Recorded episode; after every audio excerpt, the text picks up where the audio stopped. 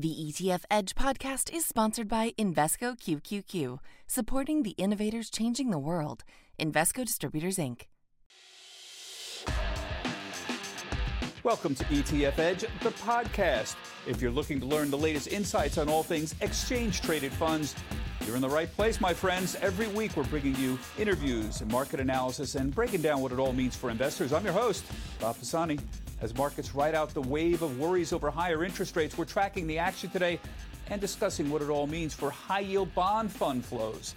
Here's my conversation with John Davi, CIO of Astoria Portfolio Advisors, Isaac Braley, president of BTS Asset Management, and Steve Lapley, head of US iShares Fixed Income Strategy at BlackRock. Steve, let me start with you. You oversee the iShares High Yield ETF. That's the symbol is J and K, excuse me. And the important thing here, I think, is what is going on with the fund flows for this? Are you seeing significant outflows, inflows? How are investors reacting to these this higher yield environment? Yeah, so HYG is a bit of a specific case within our suite. It tends to be a product that's used by institutional investors to make rapid adjustments in their portfolios. So last year we saw very significant inflows as risk on set in. Going, towards the end of the year, we've seen some outflows this year as some investors have taken money off the table. If you look at across our suite at some of our broader products, we've had inflows into, for example, our factor fund USH or HYDB. We've had flows into our broader high yield fund USHY. So I think there's some segmentation in investor behavior, and you're starting to see people bifurcate in terms of holding period as well. Yeah, most high-yield funds like yours, like HYG, are throwing off yield in the 4.5% range, I guess, right now.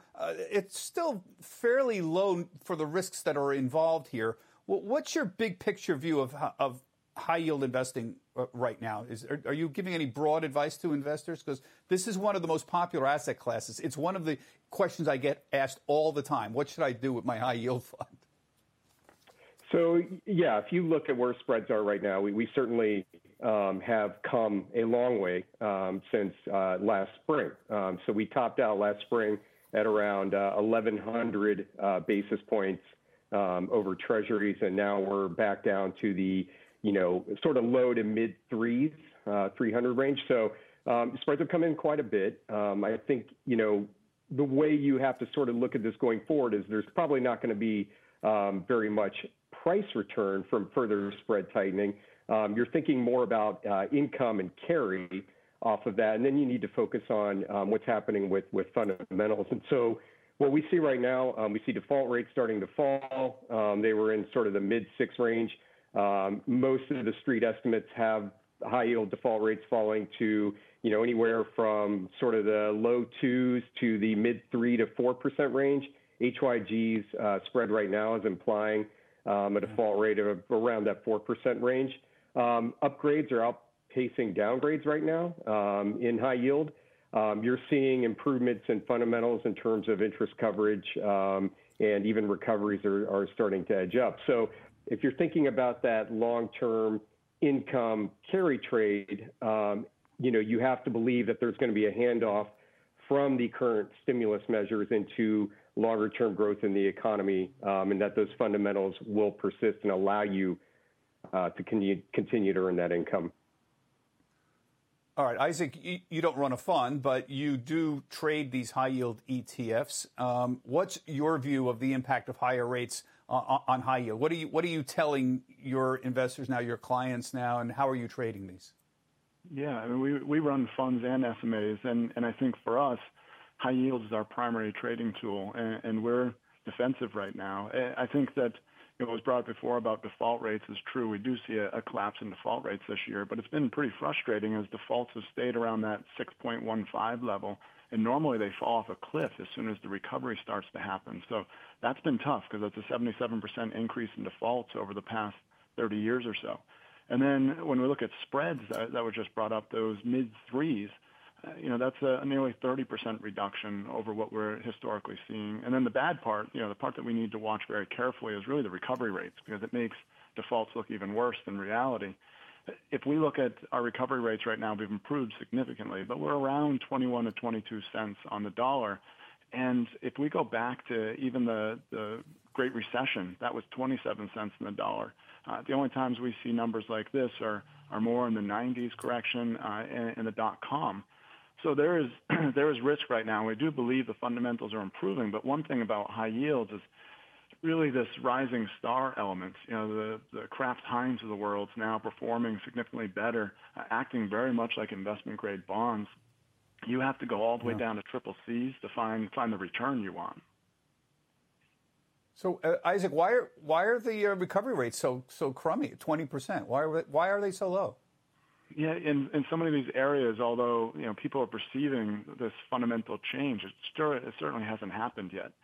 And so, even though people want to price these securities down and the spread's so tight right now, the reality is many of these companies are still suffering.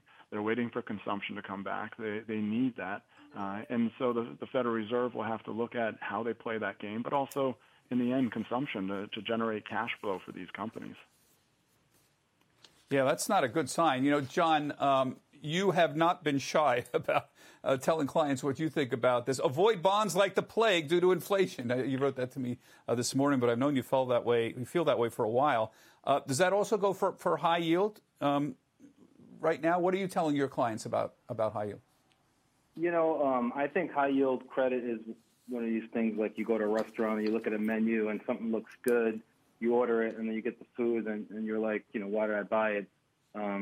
There's like a lot of risk, and I don't think you're being compensated for that risk for high yield credit. Like we're not an insurance company. We don't have like liabilities that we're trying to, match with, a certain type of yield. We're looking for the best return per unit of risk. And at the end of the day, interest rates are the ultimate equalizer because all asset classes compete with one another. So, are you going to put your $100 and buy high dividend yielding stock? Are you going to buy high yield credit? Are you going to buy, some physical real estate? Or, you want to search for the best return per unit of risk. And when I look at high yield credit, okay, fine, you're going to get, 5% yield, but your total return is not that attractive. And then anytime you get a recession, you can lose 30% on HYG or any type of high yield credit fund. So, you get all the downside, but not a lot of the upside. So you'll just never convince me that you're better off owning high-yield credit compared to, like, a high dividend-paying stock or an ETF. So if you look at the SYD, the Spider's Dividend ETF versus HYG, over the last 10 years, you basically get double the compound annual growth for SDY compared to HYG. Yes, it is a higher risk level, but it more than compensated. So the risk-adjusted return or the Sharpe ratio is higher. So I just think there's better places to put your money. Our big view, Bob, is that, 10 years is going much higher. I think it's going to be closer to 3% where this thing goes. We're just printing money, and, there's just a ton of supply out there, and I don't see anyone looking to step in and buy these bonds. So, John, if the 10-year goes to 3%, isn't high yield? High yield isn't going to sit at 4.5%, is it? I mean, high yield is going to go to 6 or 7, isn't it? Do you think the spread is going to change if the 10-year goes to 3%? Well, I mean, I'll let Steve chime in on that. Steve's the expert, and I've known Steve for a while, and Steve's very, very smart. But for me, it's like, okay, if you can get 3% risk-free rate, and even if the high yield credit is, 5-6%, like, is it worth taking all that risk when you can get, 3% on a 10-year? And still, at the end of the day, I'd much rather own, some high dividend-paying stock that over time can increase their dividend to catch up with the inflation, right? Last time I checked, bonds don't increase their coupons. Yeah. Steve, what about that? I know you're not a portfolio manager, obviously, so you don't have to. I'm not asking you to defend anybody's position on that, but it is a point. If yields go to 3%, if the 10-year goes to 3%? Excuse me. What does that mean for high yield, and does that make other assets a lot more attractive on a risk adjusted basis? He was suggesting high dividend stocks. I don't know. First of all, is it your base case or is it BlackRock's base case that the 10-year could go to 3%? And again, I'm not trying to ask you to act like a portfolio manager. I know you're not. You manage the funds, but what's the base case here?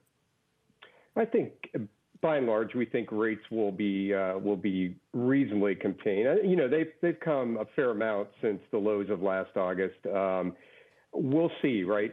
There's some uncertainty out there about, you know, just how rapid the recovery is going to be, what the policy responses will be down the road. I think by and large, we still think that, you know, rates can move higher, but we don't believe it will be, you know, violent going forward. I think, you know, to the question about how do you size up high yield relative to, say, treasuries, it really does depend on what your portfolio income targets are, right? So, you know, if you do have, you know, a lower yield target in your portfolio, you can get comfortable with owning, you know, treasuries or, you know, if you're worried about inflation, you know, tips, et cetera. In high yield, I would also point out that I think if you do want that higher income target in your portfolio, you know, it's not a one-size-fits-all thing. You can pick your spots in high yield. So as an example, I mentioned, you know, we have a, you know, a factor fund or what some people call smart beta, which this has been going on in equities for a while, but it's this idea that you know, you screen on quality and tilt towards value. You know, as it turns out that's working pretty well. And the idea is that, you know, you try to screen out names that are more likely to suffer defaults. That fund, I think over the last 3 years has been a top decile performing fund by Morningstar. So there are ways to play this without just necessarily taking high yield as one size fits all. Yeah.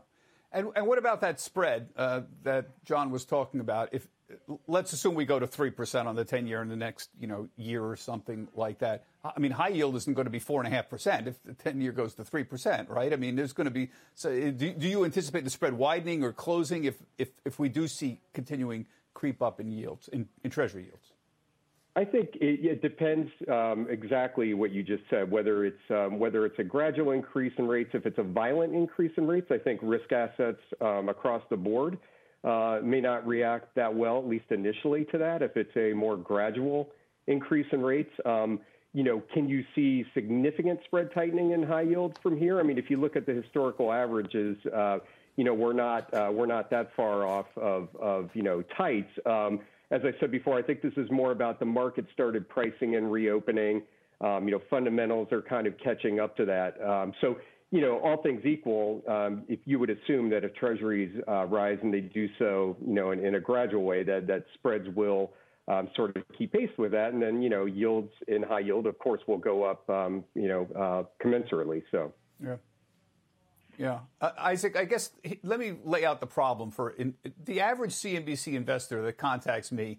They've been forced much more into high yield in the last 4 or 5 years, of course. Mm-hmm. So it wouldn't be unusual for somebody to say, I have 5% of my portfolio in high yield, 10% even I see even more in some circumstances. Mm-hmm. And now they're messaging saying, okay, what does everybody think should I do with it now? Now, John's position is, on a risk-adjusted basis, it's probably not worth it to hold so much high yield, say 10%, pick a number, and maybe you should transfer into, he suggests, high dividend-paying stocks. Does that make any sense to you, Isaac, or what are you recommending here instead?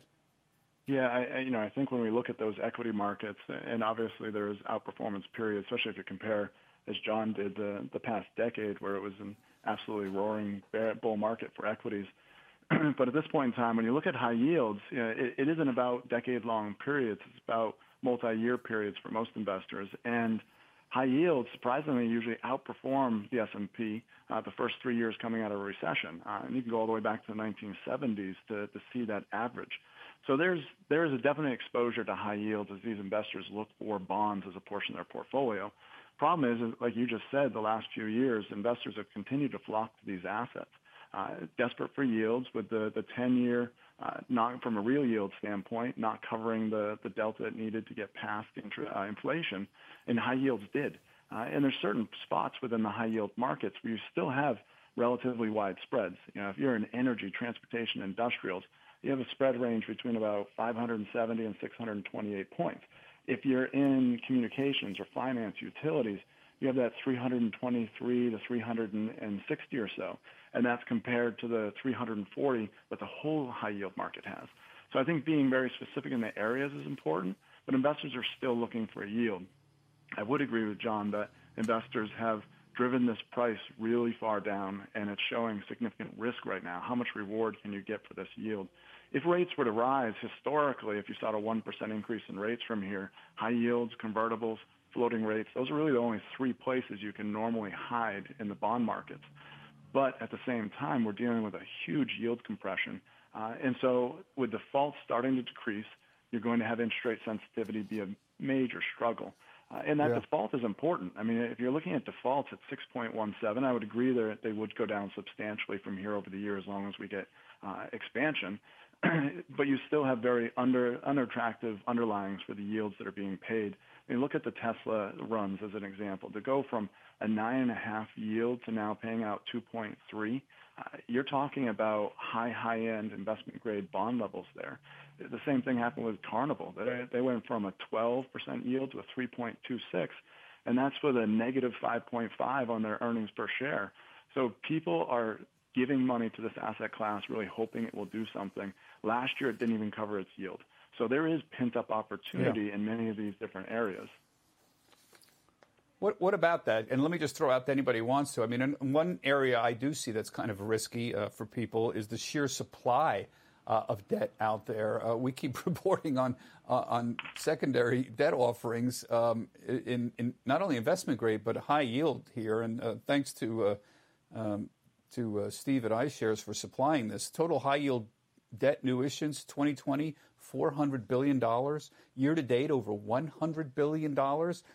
Can companies cover all this debt from their cash flow, guys? Anybody want to take a crack at this? This is a concern that investors have. Yeah, I think that's the big challenge is, you know, it's being met easily with the bidder from the investor wanting to take exposure to this. But we've talked about for a while the zombie company mentality, and this can definitely show up in the high yields. They're getting free access to debt. They're able to roll over debt with these very, very low rates. But will they be able to generate profits that can cover this? And we think that's the challenge over the short term. And that's why high yields have really kind of gone flatlined here for a little while as they're trying to see what's real about the economy. Stocks can jump off into the future very easily. Well, but high yields have a maturity date attached to them. They can't do that. Yeah, Isaac or anybody, has the underlying fundamentals of these these companies issuing high yield debt improved at all? I mean, do they have more cash flow, or are we just essentially having these zombie companies created or keep going because the Fed has essentially ring fenced the inevitable default ratio for these? Yeah, I mean, I'll say one thing before I pass it to the other guys. I think certain areas like energy, now having oil where it is, and we know that the average price for oil producers to be in the mid-50s to be profitable. So now you're in the 60s. I think that helps recovery rates instantly because with defaults last year, so many companies or other energy companies weren't going to be buying the lease or the equipment of a failing company. Today, they're able to. So there's still companies not able to meet costs, and they're going to go under, but others can jump in there. That will push recovery rates up. That will help out the markets. But also, when you're talking about this amount of issuance of debt, you're seeing a consolidation within high yields. As these rising stars start to move out, the ones that were fallen angels before start to move out of the junk bond space, you're getting a consolidation of what's available to you in inventory. Now, there's a lot of issuances, but you're getting a smaller group of securities to work from, and a lot of them are showing up in the CCC space that you still have to be nervous about. Right. So, Steve, what about any other particular sectors of high yield that are vulnerable? I mean, he mentioned energy. I don't know if you want to comment on energy, but what about, I don't know, malls or something like that, real estate? Yeah, I mean, I think the one interesting thing to point out about high yield over time, and this is actually pretty interesting, is that the overall quality of the universe, notwithstanding what's happened during the pandemic, but if you look over the past 10 odd years post financial crisis, the amount of double Bs has increased from a little over a third in I believe it was around 2007 to over 50% now. Same time, triple Cs have decreased their portion to, I think, the low teens from around 20% pre-crisis. So the overall health of the universe has been improving over time. I think in terms of, interest coverage, you know, that's starting to show improvement. If you look at, you know, where we sort of troughed, it wasn't that far off of previous, you know, compression in interest coverage, and it seems like it's starting to improve. So, you know, again, fundamentals, you are going to need a solid handoff between the stimulus measures now and real growth. You know, the energy sector, as was pointed out, is improving. And, you know, in terms of what sectors are of you know, concern, I mean, I think, you know, from a fundamental standpoint, you know, you wonder about, you know, retailers long term, how they're kind of coping through this, and you know, what their cash flow profiles will look like going forward. As an example, I do think it's good news that oil is above 60. It's helping those energy companies. And by the way, Bob, I think you may have pointed this out before. The energy company default rate was approaching 20%. So they were really driving a lot of the overall default rate for high yield. Same thing with recovery. Energy recoveries were quite low, which is dragging down that recovery rate to the low 20s. So it is good news that that profile is improving. Go ahead. I was going to say on that real estate side, it's a mix too, right? When you look at what's going on with office space, that's going to be a problem for a while. Retail is trying some new, with low rents, they're trying some new store methods and structures. Then you have residential real estate, who's doing extremely well. But with the energy prices moving up, you're now seeing lumber move towards double the price over just the last few months, and that's going to squeeze those home builders. It'll help existing home sales, but it'll be challenging in other spots. So these companies that are in the junk space, really, you know, one piece moving affects a whole bunch of different areas for them to continue to make profitability and cash flow. Yeah, good point. John, while I've got you here, a slightly different subject here, the Bitcoin ETF.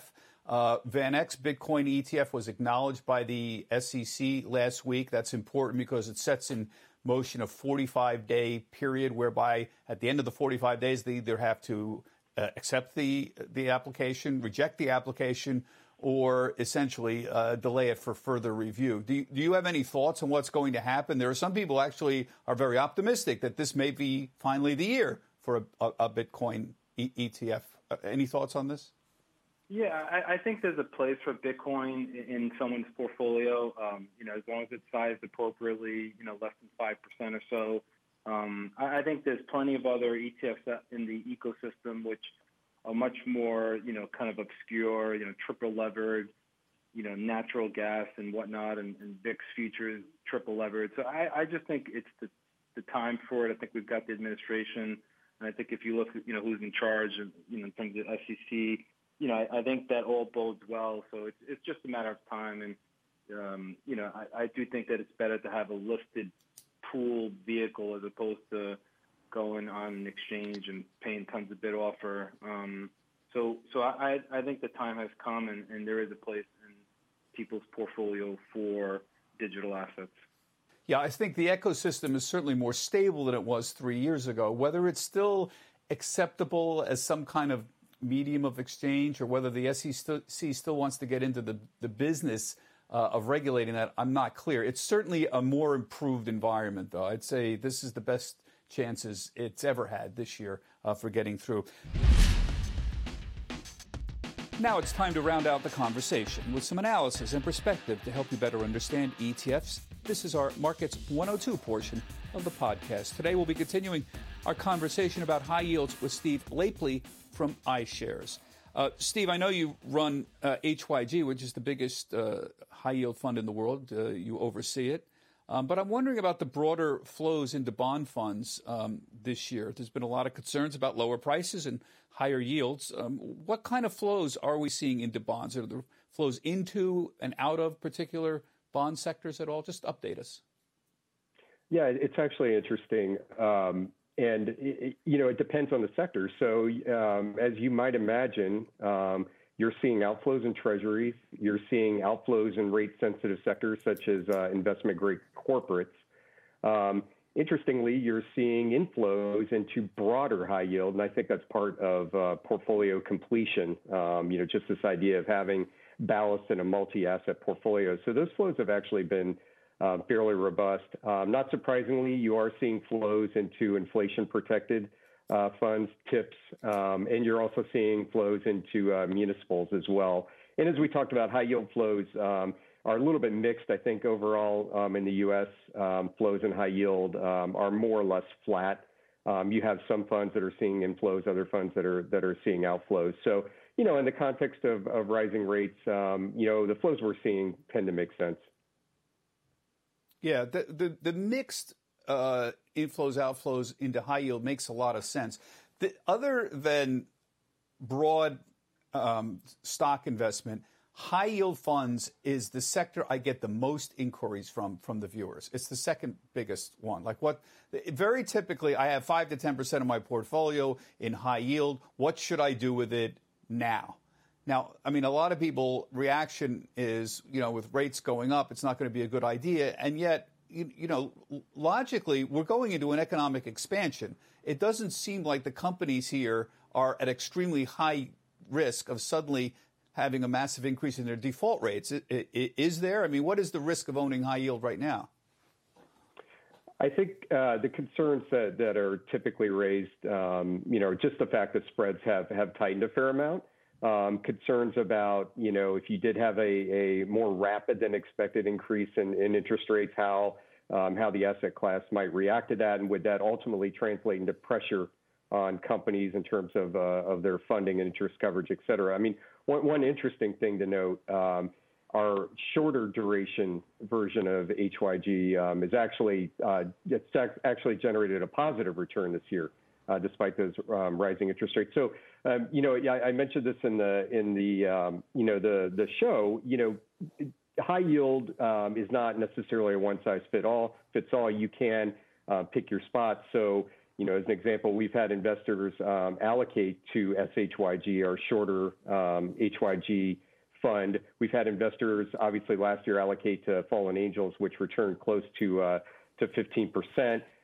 This year, we're seeing folks allocate to double Bs, as an example. So there's a lot of granularity within high yield that exists now in ETFs that did not exist in years past. So, you know, I think investors can be a lot more precise with how they actually allocate to the asset class. Now, explain how falling yields work. Fallen Angels work in this environment. Obviously, in a Fallen Angels, you have people who were in investment grade who slipped down into the high yield level. What does that mean for investors in that particular asset group when yields are rising? Well, the Fallen Angel phenomenon has been you know, something that's been known and talked about for a long period of time. And you know, in a nutshell, it works like this. You know, when companies are downgraded from investment grade to high yield, the view is that, you know, a number of mandates can no longer hold them, have to sell them, and that the, you know, the sell-off, the downward pressure on those names tends to be, you know, overdone. And therefore, there's a premium that can be captured by investing in them after they've been downgraded. And so that's the Fallen Angel phenomenon. And so we obviously saw a couple $100 billion Fallen Angels happen last year, and we saw investors react accordingly to that and invest in the asset class. The interesting thing happening this year is that you're starting to see rising stars, and that's the opposite, Bob, where you have upgrades from high yield to investment grade. That's actually outpacing Fallen Angels this year. So it's sort of turning around as this reopening trade starts to set in. Well, along those lines, I've been rather surprised that the recovery rates here are still pretty low, around 20%. Are the fundamental of I would think that the fundamentals of these companies would be improving somewhat as the economic recovery gains some steam overall. A lot of these companies seem to be waiting for consumption to come back. Is it too much to ask about to assume that the fundamentals of these companies ought to be a little bit better than it was a year ago? Well, I think it's going to take some time. I think you are starting, you know, to see some improvement. You know, don't forget as well. The recovery rate is also being skewed a bit by certain sectors. So energy recovery rates were quite low. And I think if you strip out energy and some other related sectors, that the actual recovery rate is closer to 30 as opposed to the low 20s And, you know, traditionally that number has been 40. So for sure, it's a bit below. But, you know, again, I think what has to happen here is that you do have to have a handoff between, you know, the stimulus measures and, you know, real underlying growth, you know, longer term growth, which will allow, you know, the fundamentals and the profiles of these companies to improve. Well, but with oil at $60, the recovery rate's going to improve on energy stocks, isn't it? I mean, it's got to be better than it was at 40, right? Certainly the fundamentals should start improving. I mean, that is a helpful fact for that sector. Yeah. And you mentioned, just going back to what you were talking about flows earlier, big inflows into TIPS. I find TIPS a remarkable investment. I mean, what is it now? Minus 0.6%, something like that, the yield on TIPS. I mean, it's remarkable that anyone would invest in it. And yet you're seeing inflows in anticipation that will change, right? Yeah, I think so. TIPS, you know, obviously are also a treasury security, but they do have this inflation protection feature. So investors who are buying TIPS have a view that, you know, realized inflation is going to exceed what's currently being priced by the market. Right now, if you look at 10 years, that's around, I believe it's around the 2.3% level. So folks who are investing in TIPS have a view that is going to be greater than that level, and they'll be able to be compensated for that if they're correct. But that is the view. If you're investing in TIPS, you have to believe that what the market's priced in is actually going to underclub what ultimate inflation is, you know, how inflation is ultimately realized. So, right. You know, one interesting right. part of and that, The component of that is that the 2.3% is the current inflation level, and you're saying that investors are betting that number is going to be wrong, essentially. Yeah, the market's pricing in around 2.3%, I believe, give or take, and so investors who are investing in TIPS believe that number is ultimately going to be higher. Yeah, so what are we at 1.6% on the 10-year, and if we got 2% inflation, it's the real rate is minus 0.4%. And obviously people aren't betting that the number is going to be higher, that the actual inflation rate is going to be higher. Yeah. And to your point, real rates are negative. So it really at this point is about, you know, your view on where inflation ultimately comes in. Some people have very strong views that it is going to come in higher than what the market expects, just because of the sheer magnitude of stimulus. Going to leave it there, Steve. I really appreciate you taking the time out. Steve Lapley, folks, one oversees HYG, which is the biggest high-yield ETF in the world, and oversees the entire iShares fixed income portfolio there. Steve, thanks very much for joining us. Really appreciate your help. Thanks for having me, Bob. Everybody, have a healthy, happy, and safe trading week.